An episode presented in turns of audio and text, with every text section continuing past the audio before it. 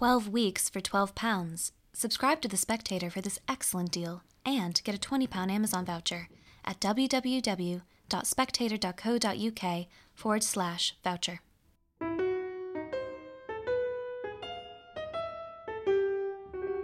Welcome to Holy Smoke, the Spectator's religion podcast. I'm Damian Thompson. Next month, the Vatican and Beijing will start negotiations about the renewal of the 2018 deal which gave the Chinese Communist Party the power to nominate Catholic bishops who will be approved by the Pope.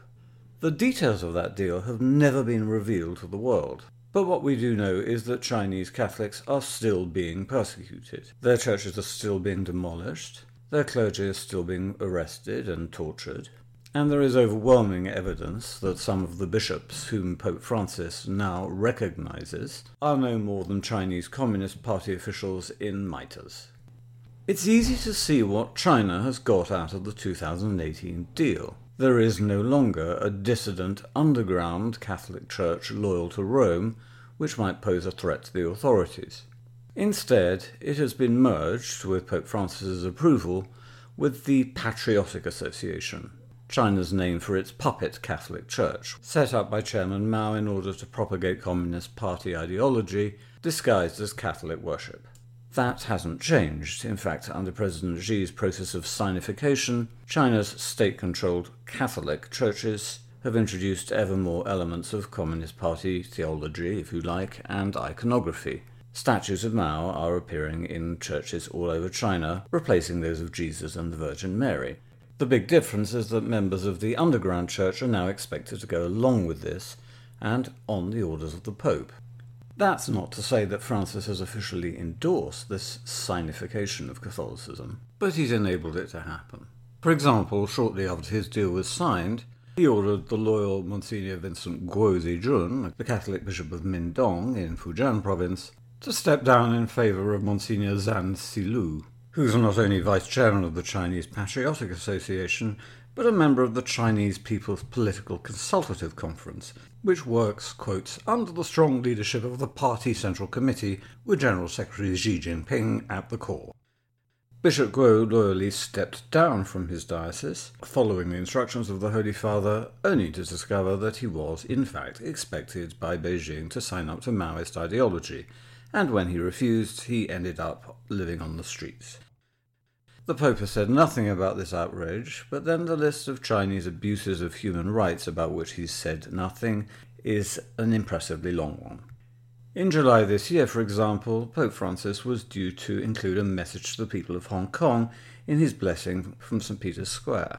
The Vatican circulated a prepared text in which the Pope said that he hoped that social and especially religious life may be expressed in full and true liberty. But actually, when the Pope did speak, he cut those words out of the text. But Francis has reserved his loudest silence, as it were, for China's genocidal campaign against its Muslim Uyghur minority. As we speak, they're being forced into re education camps, that is, concentration camps, and being subjected to a savage program of forced abortions designed to reduce their numbers. This has particularly outraged the international Jewish community, which, understandably, is reminded of the early stages of the Nazis' genocidal campaign against their people. They're disgusted by the Vatican's apparent acquiescence in Chinese brutality and so many Catholics, including, please note, the very liberal Lord Patten of Barnes, former governor of Hong Kong. But perhaps the most eloquent enunciation of Francis's silence has come from an atheist, the journalist Dominic Lawson, writing in the Sunday Times in an article headed The Pope is Beijing's Unlikely Admirer. He wrote, Sometimes what isn't heard makes the oddest impression. As more and more nations have expressed their concern about the growing evidence of concentration camps and even genocide in the Chinese province of Xinjiang, there has been silence from the entity that has the whole of suffering humanity at the core of its mission. I refer to the Holy See. Lawson added, Births in the Uyghur regions of Hotan and Kashgar plunged by more than 60% from 2015 to 2018. To be clear, the previous policy of forced abortions and imprisonment for those who flouted the state prescribed family size is now being applied to a minority race with the intent of erasing their demographic footprint, No wonder this is being described as genocidal. No wonder Jewish newspapers are especially exercised about it. Yet, from the Vatican, normally the most vehement supporter of family life and the most outspoken critic of voluntary abortions, let alone forced ones, barely a word. And Lawson went on to quote one of the Pope's closest allies, his fellow Argentine Bishop Marcelo Sanchez Sorondo, Chancellor of the Pontifical Academy of Social Sciences, who in 2018 said, unbelievably, Right now, those who are best implementing the social doctrine of the Church are the Chinese. The situation is quite simply a disgrace, but also baffling. What has the Vatican actually gained from its deal with China? Last year, Cardinal Joseph Zen, the heroic former leader of the Church in Hong Kong, wrote privately to the world's 223 cardinals, giving them the squalid details of the betrayal of Catholics in China. Catholicism was quite simply being murdered there, he explained. But most of his fellow cardinals, with absolutely characteristic cowardice, simply ignored him. Nor are they very interested in the betrayal of China's other minorities. Black lives matter, but Uyghur ones don't, it seems. What's going on? Why has the Catholic Church, and particularly the Vatican, and especially the Pope, allowed itself to become so morally compromised? It's true that, under Popes John Paul II and Benedict XVI, the Vatican Secretariat of State had consistently accommodated the Chinese regime, to the point where even before the deal it was difficult in parts of China to tell the difference between the official and the so called underground churches. But Francis's deal was simple capitulation. It didn't look good, it didn't do any good, and it's very hard to explain why, apparently, the Vatican is extremely keen to renew it. Unless, that is, we take another factor into account money. The Catholic Church hasn't got any. The Vatican's finances are in a state of chaos, and China could solve its immediate problems simply by writing a check. Lots of Western institutions, including some very politically correct universities, have happily trousered large sums from one of the world's most repressive regimes. Has the Vatican joined their number? Should we be following the money? Given that the Vatican is almost as secretive and almost as prone to telling lies as the People's Republic of China, that's not an easy thing to do. But over the last year, claims have surfaced suggesting that the cash has started to flow from Beijing to Vatican City. And I'll be looking at the evidence for those claims later in the programme. But first, I spoke earlier to the journalist Catherine Lafferty and Father Benedict Kiely of Nasarean.org, who've been keeping a close eye on the persecution of, respectively, the Uyghurs and Chinese Catholics. Here's Catherine, whose, to my mind, perfectly accurate diagnosis of the situation is lent extra force by the fact that her own great grandfather perished in Dachau. The Uyghurs are a Turkic minority group who are mainly Sunni Muslims and they live in the Xinjiang region in northwestern China, making up about 45% of the population. They did used to be more than that, but large scale immigration of Han Chinese has taken the proportion of Han Chinese to about 40% of the population. China is said to be the place where Big Brother meets Big Data, and Urumqi, the capital of Xinjiang, is one of the most surveyed cities in the world. There's very heavy police presence in the region, and tens of thousands of extra police officers have been recruited in recent years.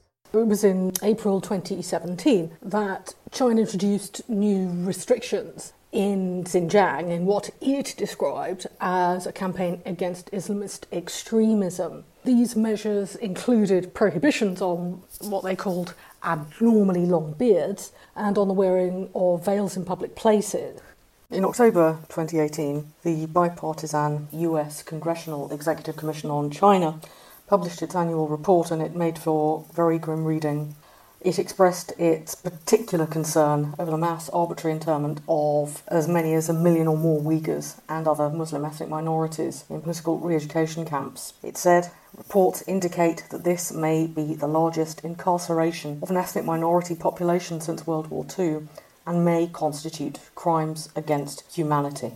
It said that local officials in the Xinjiang region had used alarming political rhetoric to describe the purpose of the government policy, such as, quote, eradicating tumours, and, quote, spraying chemicals on crops to kill weeds.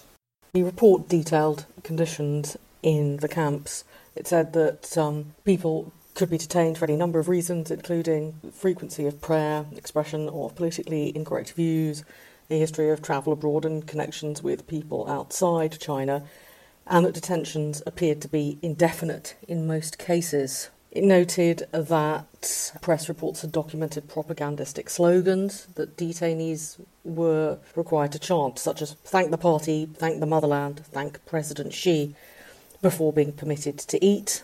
There have been stories of Uyghurs disappearing in places like Tajikistan and Kyrgyzstan, believed to be arrested by Chinese police uh, and then reappearing in internment camps as the grim reality of what is happening in Xinjiang has become clear, people are increasingly calling it what it is. Lord Patten has bluntly referred to it as genocide.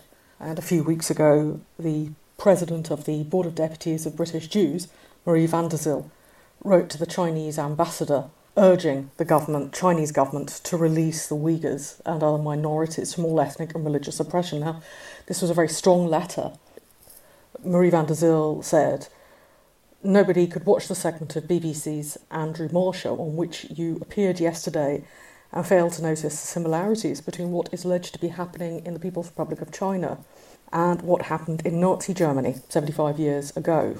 People being forcibly loaded onto trains, beards of religious men being trimmed, women being sterilised, and the grim spectre of concentration camps.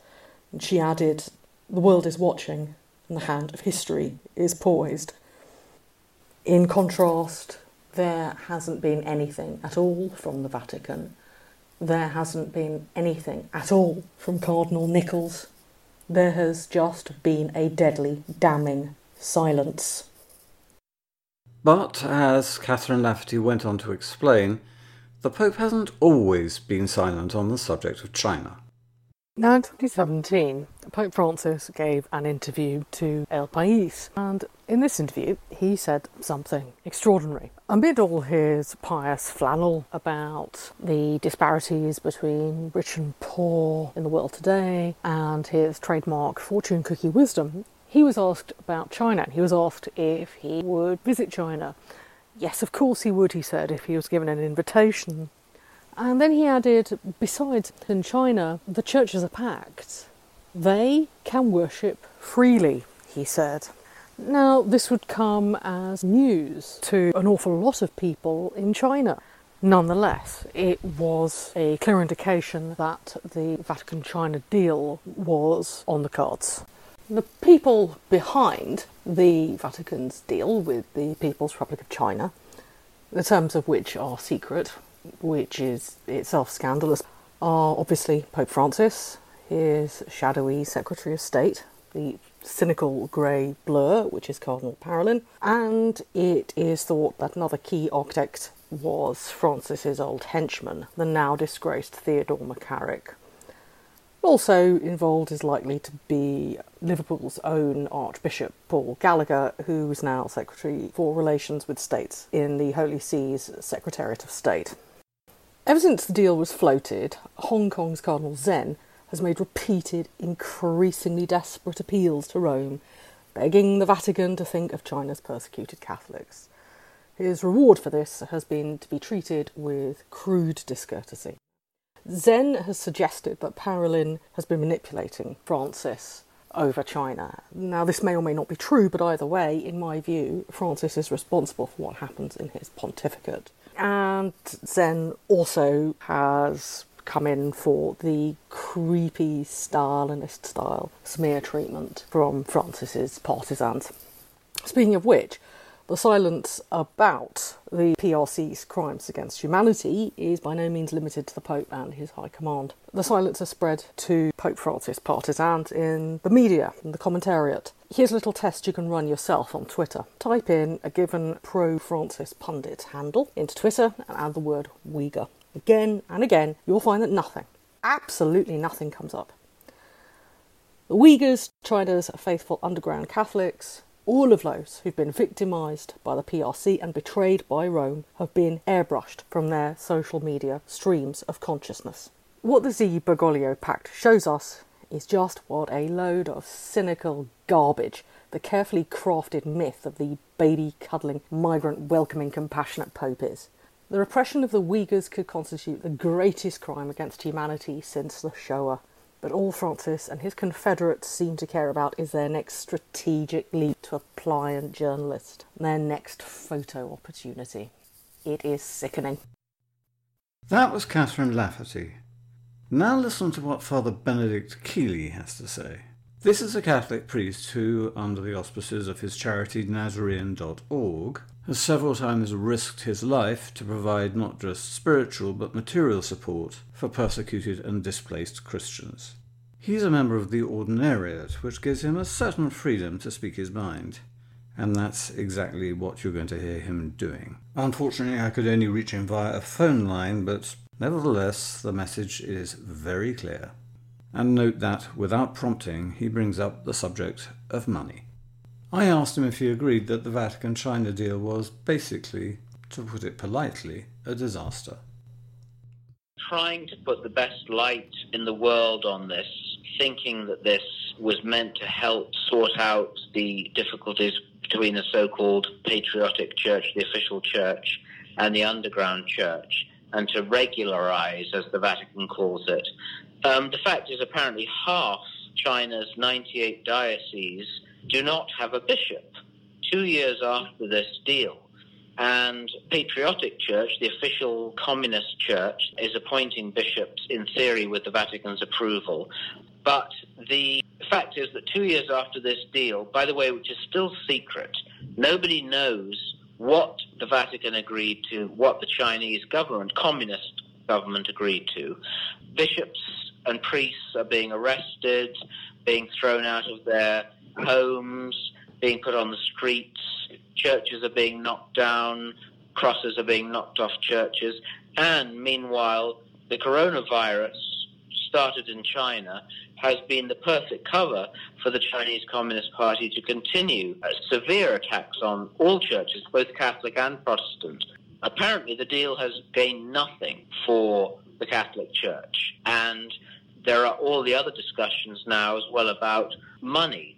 Various reports have come in about vast amounts of money being paid to the Vatican from the Chinese Communist Party. My point would be, in the end, Damian, though, we're dealing with the dragon, and its policy of sinicization is really a worship of the state. It's a cult of China itself. And so that is being forced upon all religious groups in China, including the Catholic Church. So, for example, statues of the Virgin Mary are being removed from Chinese Catholic churches, and pictures of President Xi Jinping are being put in place. Hymns are now being sung to Mother China rather than to God or to Christ or to the Virgin Mary. In some ways, it's a, it's a, repeat of ancient Chinese history, but the Vatican seems to be either exceedingly naive or exceedingly stupid or worse to imagine that the Chinese Communist Party is going to agree to anything that will aid or help actual faith in China. This has nothing to do with helping Chinese Catholic Christians to live their faith. It's about control of Chinese Catholic Christians. I've heard directly from a reporter that's spoken to Cardinal Zen, the great emeritus Archbishop of Hong Kong, who says that he believes that Pope Francis is naive. It's not Francis who has agreed to this, it's Cardinal Parolin, the Secretary of State. I fear, holy man that he is, Cardinal Zen is perhaps naive himself. This comes from the top. Why? I honestly can't answer. I, I can't comprehend why the Vatican would make this deal with a regime that is, apart from North Korea, probably now the most repressive regime in the entire world. Its apparatus of face recognition and use of technology is now truly demonic. For example, as well, this deal means that no minors, no children, can attend any kind of religious instruction in church, which is a way, of course, of wiping out any hope of future Christians being brought up in the faith. The mind boggles. It's extraordinary. One doesn't want to think the worst, but once again, follow the money. If it's true, and that's a big question, if, if it's true that vast amounts of Communist Party money have been appearing in the Vatican, then we just have to follow the trail.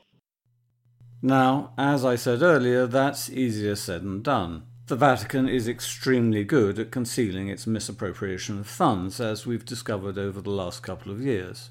Essentially, at the moment, the rumours boil down to one bombshell claim by the Chinese tycoon Guo Wengui, a billionaire based in the United States who's one of the Chinese Communist Party's most ferocious opponents. Speaking in June on a podcast hosted by Steve Bannon, he claimed that China is bribing the Vatican with 1.6 billion pounds a year to stop them criticizing China's persecution of religious believers. That claim has yet to be properly investigated. In my experience, the media are extremely slow to investigate anything associated with Pope Francis. And it must be said that Vatican experts who aren't particularly friendly to Francis doubt that it's true, or at least that anything like those enormous sums of money have changed hands. But my instinct, and at the moment it's no more than that, is that China is subsidizing the Holy See. Buying influence is what China does, and the Vatican, for its part, is generally being very aggressive in seeking donations to plug the black hole created by the appalling mismanagement of its finances. Has Beijing bought Pope Francis's silence? We don't know, but the theory is plausible enough that we need to find out. Let me leave you with a story which, while it doesn't actually constitute evidence, does suggest yet again that Bergoglio's Vatican is morally corrupted in its dealings with the People's Republic of China. In March, when the COVID pandemic was reaching its European peak, both Taiwan and Communist China donated health supplies, including face masks, to the Vatican pharmacy. They were both big donations, and Taiwan's came attached with a rather touching message from its ambassador to the Holy See, announcing the donation of 280,000 medical masks to the Vatican, hospitals, and religious institutes. The ambassador said it's a sign of closeness to Pope Francis and to the Italian people, but also a help to the Italian Church which is very committed in accompanying the sick and most needy who suffer from the coronavirus. A lovely message, really. One you might think deserved a public thank you from the Vatican, but no. But when the donation arrived from a regime that tortures priests, shoves people of faith into concentration camps, and demolishes churches, there was an explosion of sycophancy in the Vatican press office.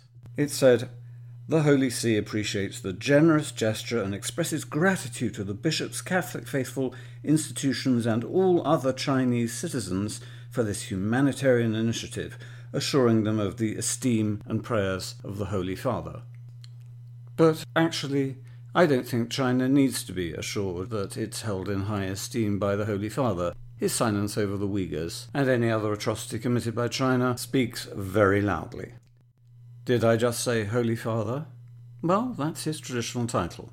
But these days it carries about as much moral authority as Dear Leader.